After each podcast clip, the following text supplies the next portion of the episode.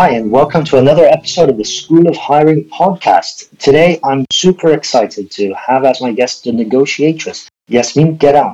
Yasmin, I've been looking forward to speaking with you for a good few weeks now. This is uh, an absolute pleasure to have you on, especially that what you do is so important and, and so in, insightful. To start us off, I'm going to hand over to you to let you introduce yourself. Thanks, Constantine. Thanks for having me on this podcast today. I, I really think it's a very important subject to be speaking about. Generally, hiring, since I see it as the backbone of every good company to have good people working in it. And it's a subject that's so often overlooked. And what I do, if I can just introduce myself, is I founded Negotiatress just over two years ago. It's an initiative to coach women in negotiating better and more for themselves. But also, not just that, uh, I'm trying to introduce a new kind of discourse into negotiation, which to this day is a very, very male dominated subject, and very male dominated field. And I think there's a lot that women can do to contribute to this field more than they're doing right now. So I came into this field of negotiation after several years in different fields. In general, I was always interested in conflict resolution, conflict management, so I'm a certified mediator and I have a degree in conflict resolution. For about a decade now, I've been working in the private sector, in NGOs, in the political sector. And everywhere I went, I kind of thought, okay, it's just here that there's a problem, that women are earning less, that they're not as visible in the workplace, all kinds of problems that I felt were coming up.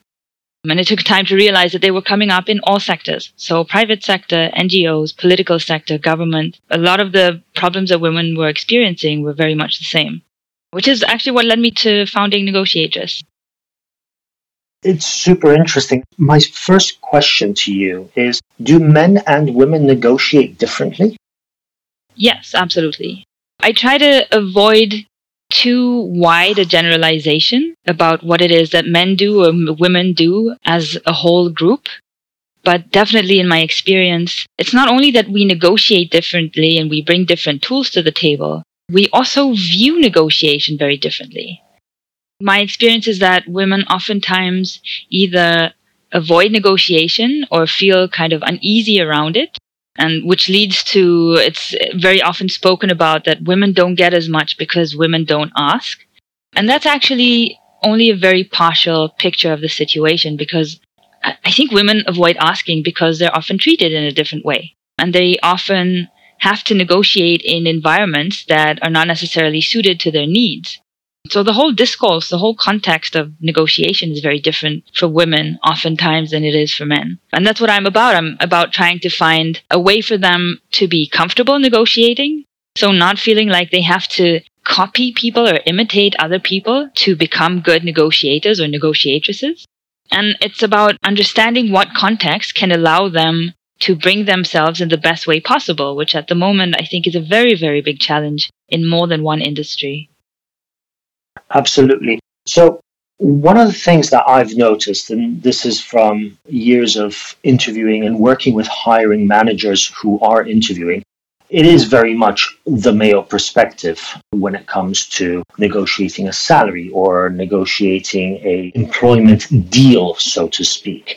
Why don't we look at it from the female perspective? What does it look like being in that room from the female perspective? So, of course, the experiences are very varied, and I try not to speak for all women at once in all situations. But I think the main point is that when you enter an interview or you enter a workplace and you feel like it's a place for you, you're going to bloom in it. If you enter an interview and you see that there is a woman interviewing you, you see that there are women managers in the company, you see that the discussion doesn't only go around what we see as classical benefits like what will my title be and what will my, you know, will I get the corner office? Will I get a high salary? But it's a wider discourse of how do we allow for a work life balance? How do we treat parents, men and women? You know, like what boundaries do we set in this company? How do we allow women to develop? So again, if we see women in management or not, it makes a difference. We're far away from those days where a woman walked into an interview and asked, Where's where are the women's bathrooms? and no one knew to answer because there were not enough women in the company. I think still metaphorically, we're very much in a place where workspaces haven't absolutely understood the needs of women in the workplace. And that comes forward in an interview. And you as humans, not only women, as humans, when we walk into a place, we know from the context is this place for me or not? Do I belong? It's a wonderful way of putting it. Now, from the perspective of obviously a bearded white male, which I am, and many of our listeners are also going to be, obviously, we do have a diverse group of listeners, but the majority is going to be white men. What would your recommendation be? What would your suggestion be to help us understand what women are going through when they step into that interview room, when they step into that conversation? So, to begin with, I appreciate the way you're phrasing it because I think it's very easy at the moment, and like you're calling it a, a, bearded white man, to feel attacked by current discourse. Like whatever you do is wrong just because you exist as a bearded white man. At least I don't subscribe to that. I don't think it should be a war, and it shouldn't be about, you know, I, I don't expect men to be mind readers. I think there's a very important thing of allyship. So I think there are a lot of men out there who are looking to be allies to women and to allow for workspace equality, not only gender equality, but general diversity. And my most important tip would be be open to listening. So you you don't have to be a mind reader, but be open to listening. Be open to having women in the process. So you can say that you have the best will to integrate women into your company. But if that's the case, put a woman in the room when you're interviewing and not just like a token woman to say, here, we have gender equality. Show your candidates that you're looking to understand their world. And it actually doesn't matter if you do, you know, lots of advertising and you say you have gender equality goals. It really won't matter if you don't show in action that you're there and you're willing to hear and you're willing to support and promote. So I'll give you just a small example of some things that women that I work with encounter in the workplace. So first of all, I've had women tell me that they go in into an interview only with men, of course, who say they're absolutely into gender equality. And when they look at the number of women who've actually been promoted in the past few years into management positions, there's close to none. So you can talk all you want, but you need to be showing it in actions. Or I can tell you of a woman who I worked with who experienced sexual harassment in the workplace. And all the men she was speaking to about how she should handle it were very much, I mean, they were trying to show solidarity. I am sure they really cared and felt bad. But then what they did was they made a committee of three men to discuss what should happen with the sexual harassment, not even including the woman herself. And I'm, I'm sure there wasn't any bad intent, but I think it's very hard as a man to understand the full female experience. As it is for me as a woman, I don't, you know, I don't presume to understand the full male experience. And if I want to understand it, and this is true for any conflict, but specifically here, if I want to understand someone else's experience, I need to be listening. I need to be creating space. I need to be allowing them to feel like this space is for you. You're welcome here. We want to try and think with you. We don't want to think to you. We want to think with you how we can make this a place that's attractive for you. Super interesting. Thank you for sharing that. One of the things that immediately popped to my mind is obviously hiring is not only about the interview. Right? The interview is a small proportion, we do put a little bit too much weight on it, but that's for another discussion. But you brought up the topic of bringing the the female perspective into this, and I, I think that bringing the female perspective, or diversity perspective in general into the hiring process needs to happen much, much earlier. I mean, we all know that there's companies out there that say, you know, we're into diversity and inclusion and we are going to implement the Rooney rule or whatever it may be in order to promote more diversity within the business. However, no one actually ever sits down or rarely sits down to ask the question, right, how are we going to create a hiring experience for candidates that will promote diversity and inclusion? Are we hiring for that token female leader in the company, or are we serious about looking at diversity and inclusion across the entire organization? So, aside from just the interview, I think it's how we design the job, how we define what are the needs and wants for this position, how we devise the reporting structures for the position, how we draft communication for a position. And communication can be as basic as a job description, for example, but it can also be what is the communication in terms of emails, in terms of interview scheduling. Do we have an all male panel or do we have a diverse panel of interviewers throughout the entire process? Is the candidate presented with enough opportunity to actually experience the diversity within the organization across the entire hiring process? I don't feel that this conversation happens enough. What's your perspective on that? Absolutely, I agree. I think it's definitely not only about an interview, and it's about your whole experience in the workplace. Let's say, even if you've accepted women into the workplace, it's also about their experience once they are accepted. I'll tell you a little story about a recruiter that I recently interviewed and I was speaking to about their processes and how to keep women in the company. And he was speaking to me about a case of a woman who was actually in quite a senior position.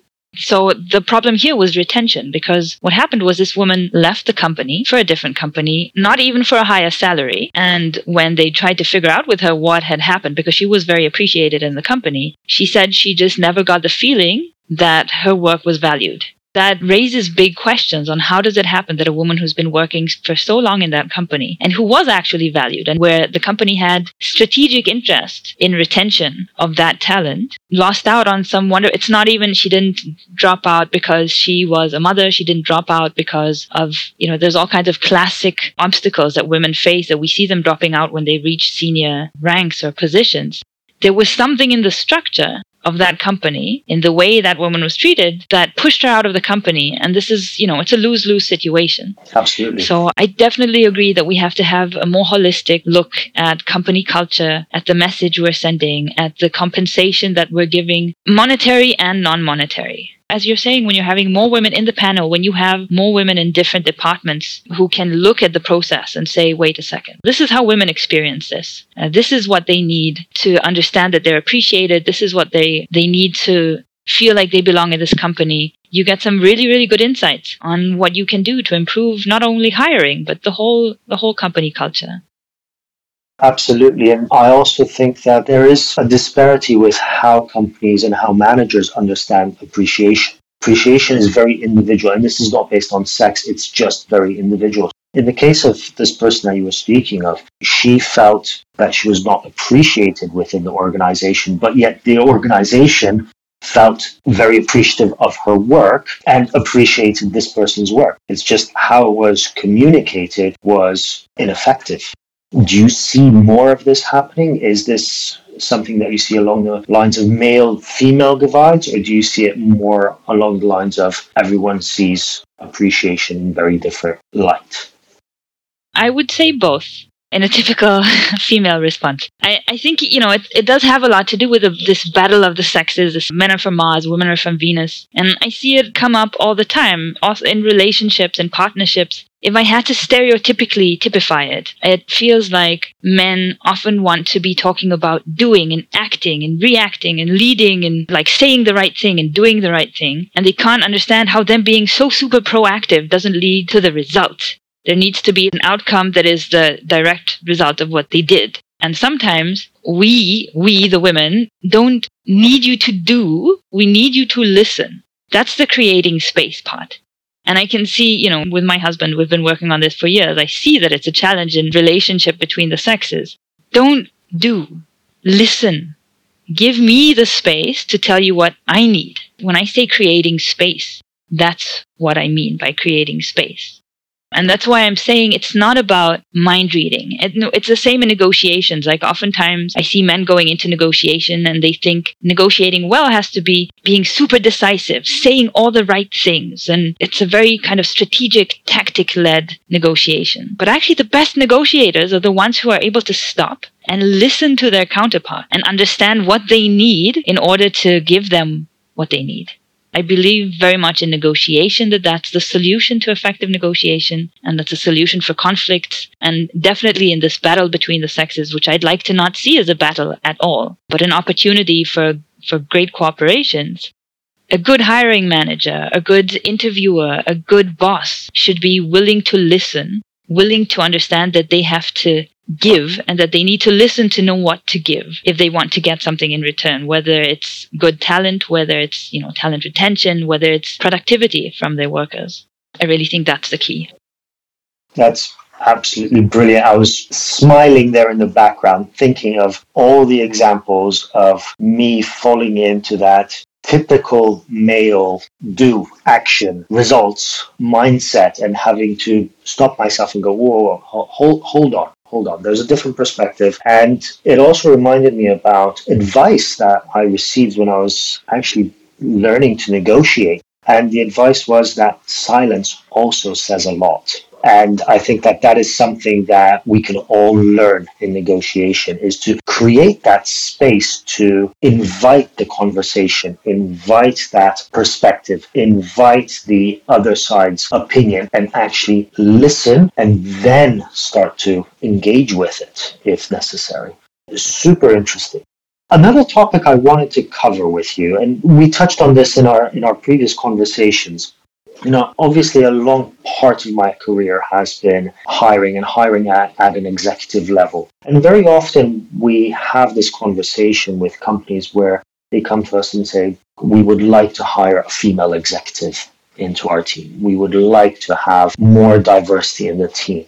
And I actually have an issue with this. Now, before I get crucified for saying this, my issue with this is that as a company, I understand that you want to create more diversity. However, going to the market and looking to hire someone from another company who is also, by the way, probably looking to increase their own diversity, and bringing that person over to your business does not actually increase diversity. It just moves one person from one organization to another organization.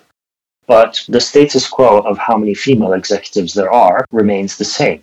My perspective on this is that if you are serious about diversity as an organization, you need to start looking at how to train, educate, promote your female staff into higher positions. And sure, this may mean that at some point they will leave your organization to pursue a career with another organization as a successful executive. But your work needs to be focusing not so much on just the diversity within your organization. If you're serious about diversity, you need to promote it on a global scale. What's your take on this? Am I completely off or? No, actually, I think that that you're bringing up a good point. I think if you're serious about creating change, so I am a believer in, let's say, in what's called affirmative action in the US. So I can see why it can be seen as a form of discrimination to say, uh, we're looking for a woman to fill a, a position X. I, I don't think it's actually discrimination. I think it's looking to take affirmative action on something. So wanting to promote a cause. There is a big hole in that theory, which is like you're saying, if you're just shifting women from one company to the other, that's not change. That's not creating uh, gender equality. And I think in order to create the change that we want, if we're serious about diversity and we're serious about promoting female talent as equals to men, it does have to be bigger than just recruiting more women. So some of the options that you mentioned, I find very interesting. I think companies should look into training. So if we're looking in tech and there's this problem that maybe not enough women at the moment are studying the subjects that are relevant for tech or generally STEM subjects are still a very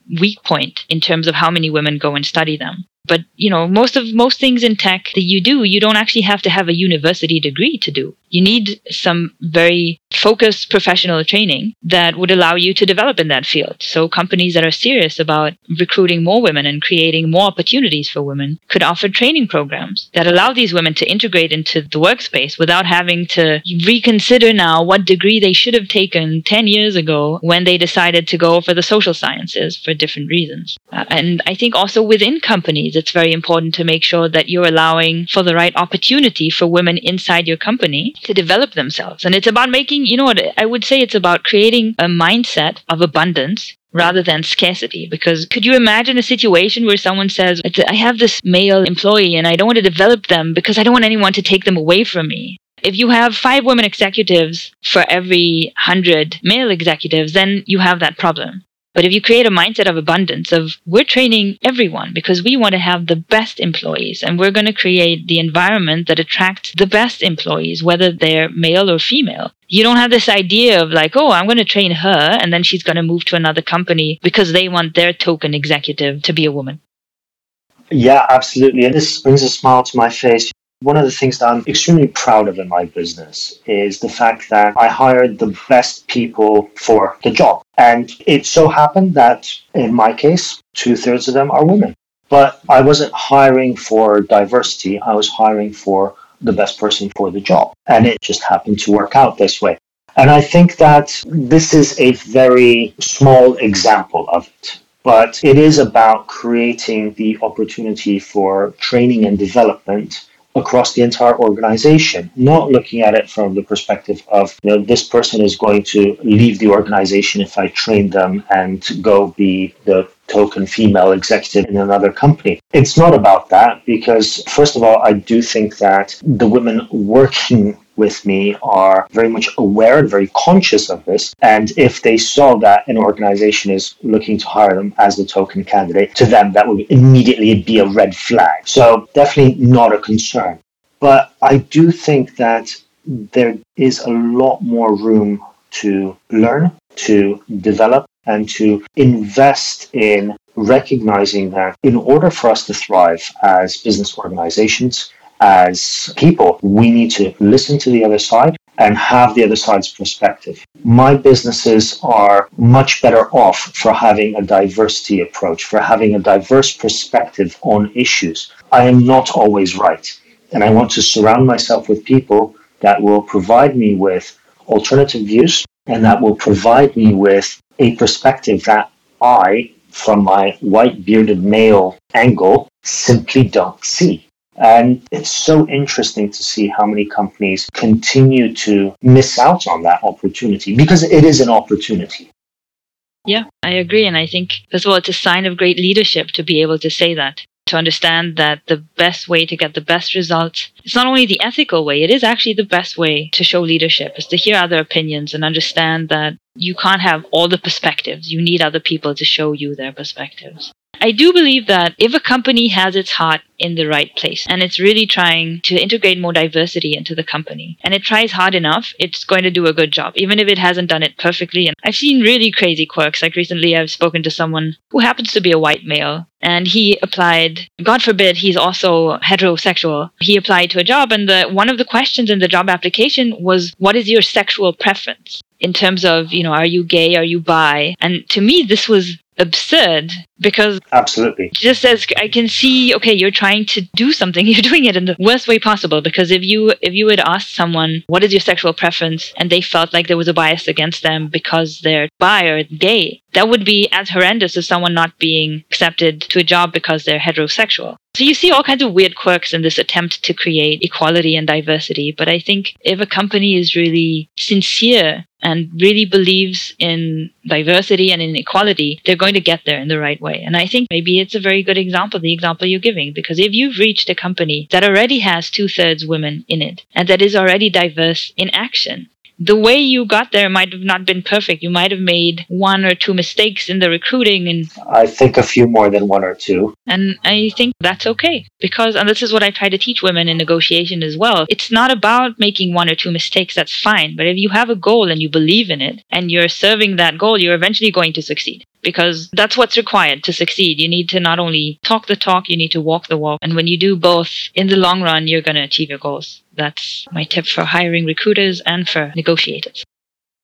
Yes, Yasmin, thanks so much. This has been incredibly insightful, and I've very much enjoyed this conversation with you. Thank you very much for, for joining us on this podcast, and hopefully, see you next time. Yes, absolutely. My pleasure. Thanks for having me on today.